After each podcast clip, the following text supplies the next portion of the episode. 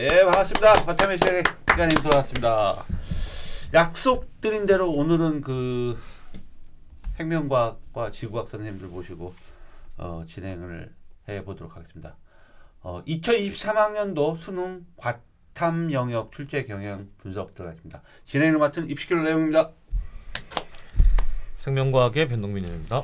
네, 지우각의 홍일왕입니다. 오!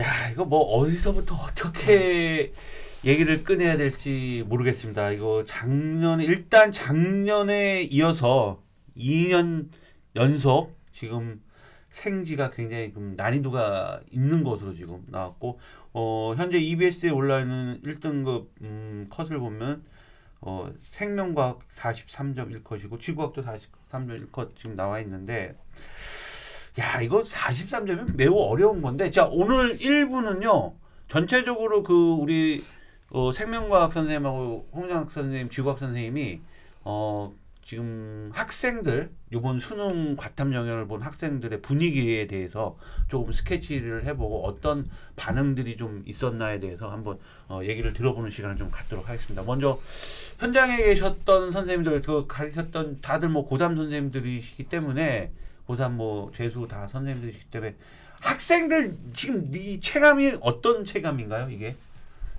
음, 일단은 음. 지구과학은 어렵다죠. 어렵다인데. 어렵다. 네, 어렵다인데 이제 이 수업을 할 때에 비해서는 학생들 연락이 안 돼요. 수능이 끝나고 나면.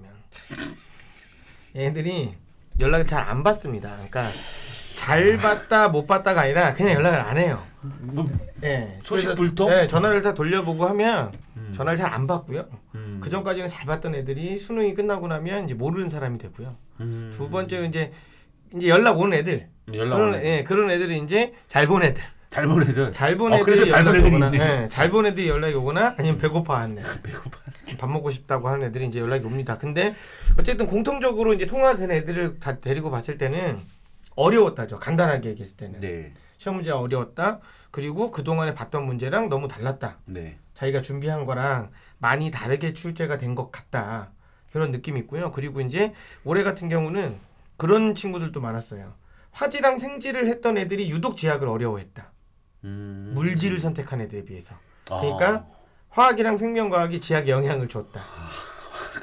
화학이랑 생명과학이 안 되다 보니까 지구과학에서도 어렵다고 느끼고, 그러니까 부담감을 가지고 시험을 시작을 한 거죠. 애초부터.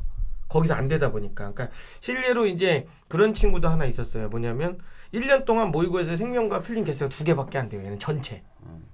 거의 웬만하면 다 맞았거든요. 근데 얘가 세 문제를 못 풀었대요. 아예. 음. 시험지를 보지도 못했다는 거죠. 두- 세, 뒤에 세 문제 같은 경우를 뒤에 세 문제인지 어디 세 문제냐면 세 문제를 아예 그냥 통으로 날려버렸다고 하더라고요. 음. 그러다 보니까 지학 처음 볼 때부터 이제 멍한 상태에서 시간이 날아가다 버리다 보니까 지학도 그냥 멍한 상태에서 시험 문제를 풀고 결과적으로는 음. 37, 37 이렇게 나왔어요 생지가. 생지가 예. 근데 문제는 얘가 국영수가 100, 100, 100이에요. 와 반수 아깝다 결정. 너무 아깝다. 반수 결정. 어. 그러니까 자기는 이거 오해하지 마시고요. 지방 약대 이런 데 가고 싶진 않다. 어. 그냥 연대나 고대 공대 붙여놓고 쪽에 공부. 반수하겠다 음. 서울에 있으면서 음. 예, 그렇게 결정을 내렸더라고요. 그러니까 탐구에서 완벽하게 멘탈이 나가버린 거죠. 완전 탐구를 문제를 풀면서. 그러니까 시험 문제가 어려웠던 것도 있지만 이제 앞에 시험 결과가 미치는 영향 음. 그런 부분도 있었고요. 그리고 지구학 같은 경우 보면 이제 기존에 하고는 조금 달랐던 게 이제 계산이 좀 있었는데 이게 분수로 계산하고 이런 게 좀 있다 보니까 웃으시면 안 돼요. 그러니까 분수로 나왔는데 이 분수가 4분의 1배, 그러니까 4배 차이가 난다는 걸 눈에 확 들어오지 않는다는 거죠, 이게. 음. 익숙지 않다. 예, 그러니까 그런 부분에서 조금 당황스러워. 아 이해돼요. 네. 네. 그리고 이제 서로 다른 두 종류의 문제를 하나로 합쳐서 낸 문제. 음. 그런 형태의 문제가 또 있긴 해요. 근데 이제 이게 그런 건 있겠죠. 저는 멀리서 바라본 상황에서 문제를 보니까 음. 이 문제에서 아 이런 식으로 장난을 쳤구나. 음. 이게 요런 상황을 연출을 시켰구나. 이게 보이지만 음. 학생들 입장에서는 시험장에 그게 안 보이는 거죠, 사실은. 음. 그게 보이지는 않습니다. 그래서 저희 제가 얘기하는 것과 음. 아이들이 느끼는 체감은 난이도의 차이가 좀 있을 거예요. 음. 근데 이 아이들도 마찬가지로 멀리 지나서 음. 내년에 다시 문제를 이 문제를 풀면 편한 상황에서 문제를 풀면 이렇게까지 점수가 떨어지지 않는다는 거죠. 음. 그러니까 그 정도의 문제는 아니나 이제 긴장감이나 이런 부분들이 있기 때문에 예. 점수가 한 개 정도는 더 낮아지는 항상 수능에서는 음. 기본적인 난이도보다는 한 개 정도는 더 낮게 점수가 나오는 지구과학은 그런 부분이 없잖아요. 지금 재수생도 네. 요번 지구학이 조금 조금 버겁다고 느끼긴 했죠. 어렵다고. 네. 그러면 현역들 같은 경우는 끝났죠. 현역들 같은 경우는 엄청 힘들었을 거예요. 왜냐하면 음. 이게 재수생 같은 경우는 1년 내내 공부를 하잖아요. 네. 1년 내내 공부한 애들이 어- 어렵다 혹은 생소하다 이렇게 느꼈다면 네.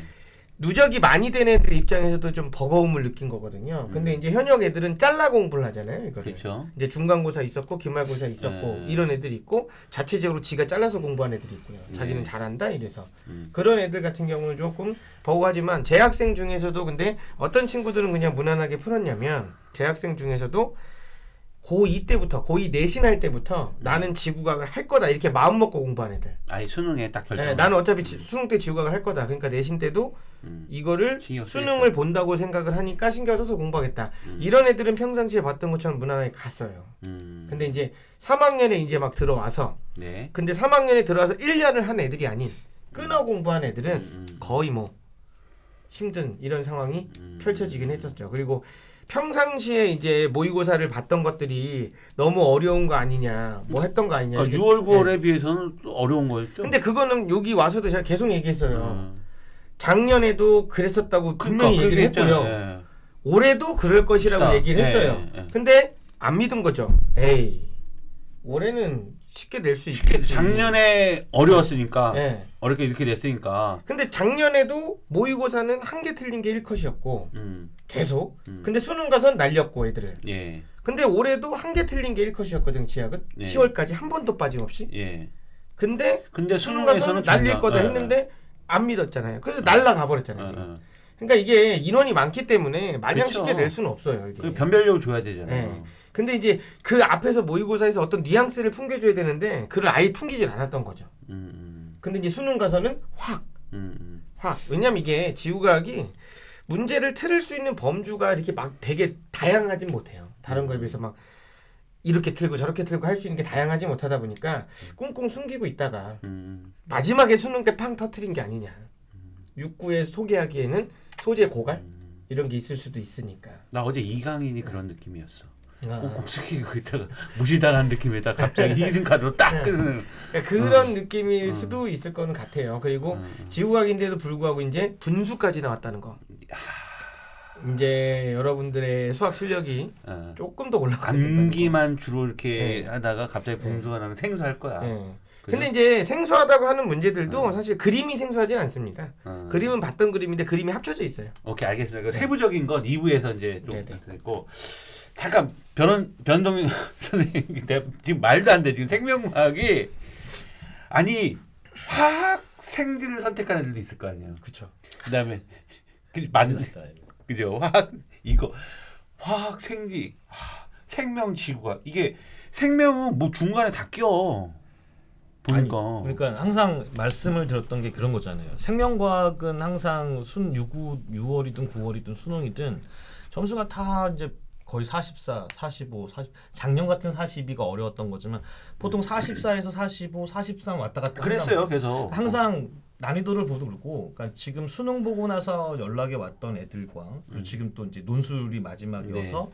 왔던 이제 조교 애들이 올해 가르쳤던 애들인데 그 애들 보면 점수가 보통 다 1등급 맞았던 애들인데 네. 몇 점이냐 그랬더니 42점이야. 42점. 그러니까 음. 어떤 거냐면 처음에 부담 갖지 말고 어차피 음. 기본 이상은 하니까 음. 최소한 비유점만큼은 적당히 잘 풀자. 음. 근데 올해도 마찬가지로 비유전 16번까지 문제를 풀면서 근수축, 막전이 이런 문제들이 네. 그 전에 숫자가 좀 디테일하게 나와 있지만 근데 네. 문자로 나오면서 이제 대충 비교하는 거였거든요. 음. 근데 그 문제가 신유형 문제는 아니었던 거죠. 음. 근데 아이들은 그 맡아보면 그 문제를 추론하려고 하다 보니까 시간이 좀 꼼꼼히 풀려다 보니까 뒤에 문제 17, 18, 19 네 문제 유전 두 개 포함됐던 음. 문제를 못 풀었던 거죠. 음. 그러니까는 16번까지 문제는 잘 풀었는데 남는 시간이 5분밖에 안 남은 거예요. 음, 음. 그럼 마지막에 유전 두 개가 있으면 다 날려버리고 음. 비유전 두 문제 있으니까 풀어보니까 결국 앞에서 하나 실수하더라도 세 개. 음. 그러니까 공부를 1등급 맞는 아이들을 보게 되면 진짜 유전을 잘 찍어서 맞는 애들도 많았고 찍어. 그렇지 않은 애들은 보통 1등급 받았던 애들은 보통 42, 43 왔다 갔다 하는 것 같아요. 음. 그러니까 아이들이 그 문제가 심리형이냐라고 물어봤을 때는 아니요. 근데 왜 그랬어? 그러니까 이런 거 앞에 천천히 꼼꼼히 풀고 싶었어요. 음. 근데 그게 너무 꼼꼼히 풀려다 보니까 뒤에 문제가 너무나 음.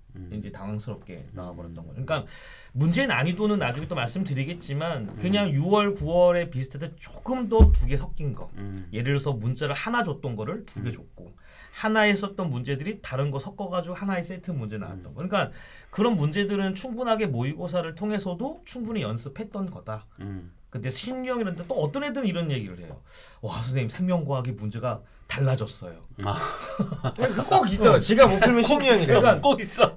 아니 매번 풀어봤던 문제인데 왜 달라졌을까? 근데 어. 아 이건 출제자의 경향이 다 바뀐 것 같아. 어, 뭐야 이거는? 그러니까는 평론가들이. 와 그러니까 평동 그래서 그랬어요. 다시 한번 풀어봤니? 그랬더니 다시 한번 풀어봤대요. 풀어봤더니 풀리냐 그랬더니 네. 그럼 뭐가 문제였을까 그랬더니 너무 긴장한 것도 없지 않아. 있었지만 하지만 중요한 건 좀 쉽게 쉽게 풀어갈 수 있는 거를 너무 수학적으로 꼬아서 진행가 풀려다 보니까 그러니까 항상 그랬잖아요. skill이 중요한 게 아니다고 있는 조건대로 차근차근 대입해서 풀어가면 되는 건데 아 이거는 몇 번 skill이지? 지레짐작. 어, 이걸 어떻게 풀지? 이렇게 하다 보니까는 당연히 skill에 적용될 수 있는 문제는 없었거든요. 음. 이제 그러다 보니까 생각보다 점수가 잘 안 나왔던 거죠. 음. 네.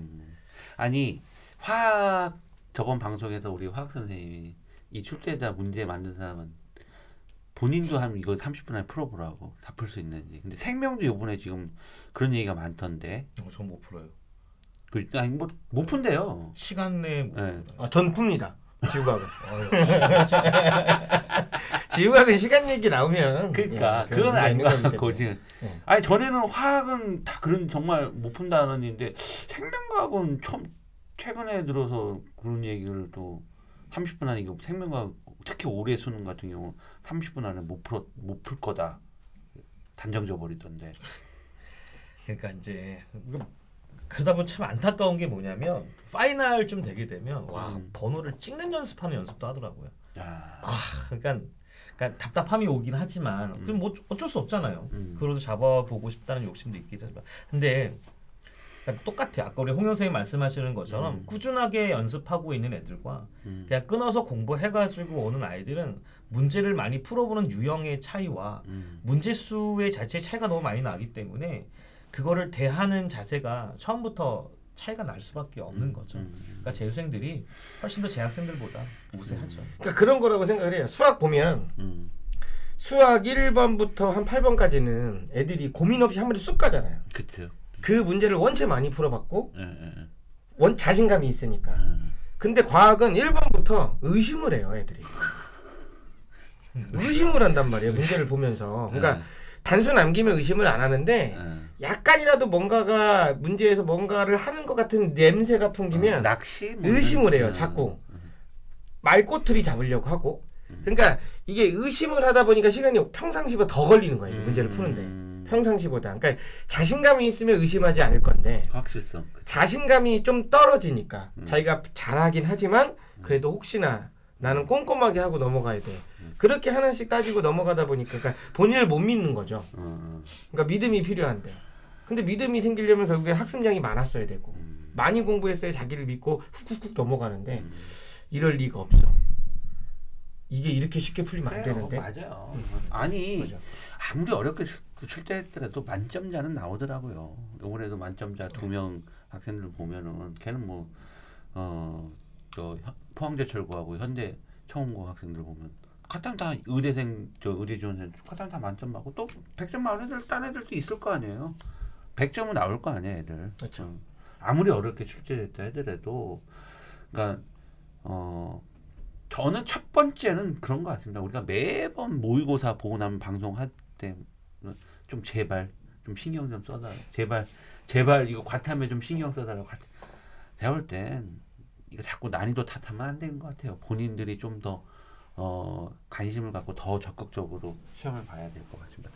자, 오늘 그 2023학년도 수능 과탐 영역에 대한 또 현장에서 바라보는 우리 생명과학과 직업 선생님들, 학생들의 어떤 분위기를 일단, 어, 한번, 어, 알아봤고요. 다음 2부에서는 또, 어, 세부적으로 또 생명과학과 지구학의 어, 문항별로 또 좀 이렇게 디테일하게, 어, 어떤 출제 경향이 됐는지에 대해서 2부에서 또 한번 다시 찾아뵙도록 하겠습니다. 일부 여기까지 진행하도록 하겠습니다. 수고하셨습니다.